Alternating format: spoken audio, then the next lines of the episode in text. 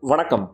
இருபத்தி ஆறு ஆகஸ்ட் இரண்டாயிரத்தி இருபத்தி ஒன்று வியாழக்கிழமை தி இந்து தமிழ் திசையின் தலையங்கம். போரால் பாதிக்கப்பட்டவர்களின் கண்ணியமான வாழ்க்கைக்கு உலக நாடுகள் உதவுமா? ஆப்கானிஸ்தானை தாலிபான்கள் கைப்பற்றியதை அடுத்து பெரும் எண்ணிக்கையிலான மக்கள் அங்கிருந்து வெளியேறி தவித்துக் கொண்டிருக்கிறார்கள். சில நாடுகள் ஆப்கானியர்களை அகதிகளாக ஏற்றுக்கொள்ள முன்வந்துள்ள போதிலும் சில நாடுகள் தங்கள் முடிவை தள்ளி போடவும் அகதிகளுக்கான தங்களது திட்டங்களை விஸ்தரிக்க விரும்பாமலும் உள்ளன. ரஷ்யாவும் ஆஸ்திரியாவும் ஆப்கான் அகதிகளை ஏற்றுக்கொள்ள விருப்பமில்லை என்பதை தெளிவுபடுத்தியுள்ளன. இதற்கிடையில் ஆப்கான் குடிமக்கள் காபூல் சர்வதேச விமான நிலையத்துக்கான சாலைகளில் அனுமதிக்கப்பட மாட்டார்கள் என்று தாலிபான்கள் தெரிவித்துள்ளனர். எனினும் நாட்டை விட்டு வெளியேறும் வாய்ப்பு கிடைக்குமா என்ற கவலையோடு இன்னமும் ஆயிரக்கணக்கான ஆப்கானியர்கள் விமான நிலையத்தின் வெளியே முகாமிட்டு தங்கியுள்ளனர். ஏற்கனவே ஆப்கானிலிருந்து வெளியேறி மற்ற நாடுகளில் அகதிகளாக இருப்பவர்களின் எண்ணிக்கை சுமார் இருபத்தி இரண்டு லட்சமாக இருக்கக்கூடும் என்று மதிப்பிடப்படுகிறது. தற்போது தாலிபான்களின் பிடியில் ஆப்கானிஸ்தான் மீண்டும் சிக்கிக் கொண்டதை அடுத்து சுமார் முப்பத்தி ஐந்து லட்சம் பேர் தங்களது வீடுகளை விட்டுவிட்டு எல்லை பகுதிகளில் காத்திருக்கின்றனர்.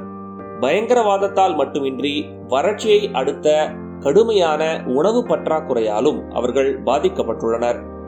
இரண்டாயிரத்தி இருபதாம் ஆண்டு ஆப்கானிலிருந்து புகலிடம் தேடிச் சென்றவர்களுக்கு பாகிஸ்தானும் ஈரானும் அதிக அளவில் இடமளித்தன. ஈரானில் தற்போது ஆப்கானிஸ்தானை ஒட்டியுள்ள எல்லைப் பகுதிகளில் அகதிகளுக்கான தற்காலிக முகாம்கள் அமைக்கப்பட்டு வருகின்றனர்.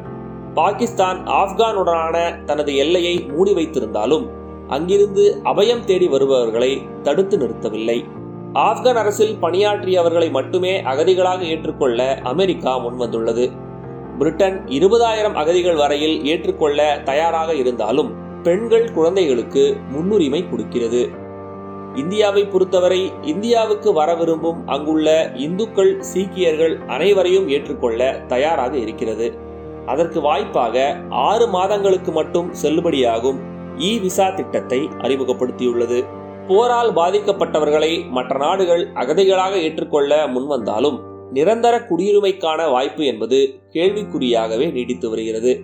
சில சமயங்களில் சட்டவிரோதமாக குடியேறியவர்கள் என்ற அடையாளமும் கூட அவர்கள் மீது சுமத்தப்படுகிறது. ஆயிரத்தி தொள்ளாயிரத்தி ஐம்பத்தி ஒன்றாம் ஆண்டின் ஐநா அகதிகள் தொடர்பான உடன்பாட்டின்படி ஒரு நாடு அனுமதித்தால் மட்டுமே அகதிகளால் அந்நாட்டின் குடியுரிமையை பெற முடியும். இல்லை என்றால் சொந்த நாட்டுக்கு திரும்பியாக வேண்டும். அதுவும் இல்லை என்றால் இன்னொரு நாட்டுக்கு சென்று அகதி என்ற நிலையிலேயே அலைந்துழல வேண்டும்.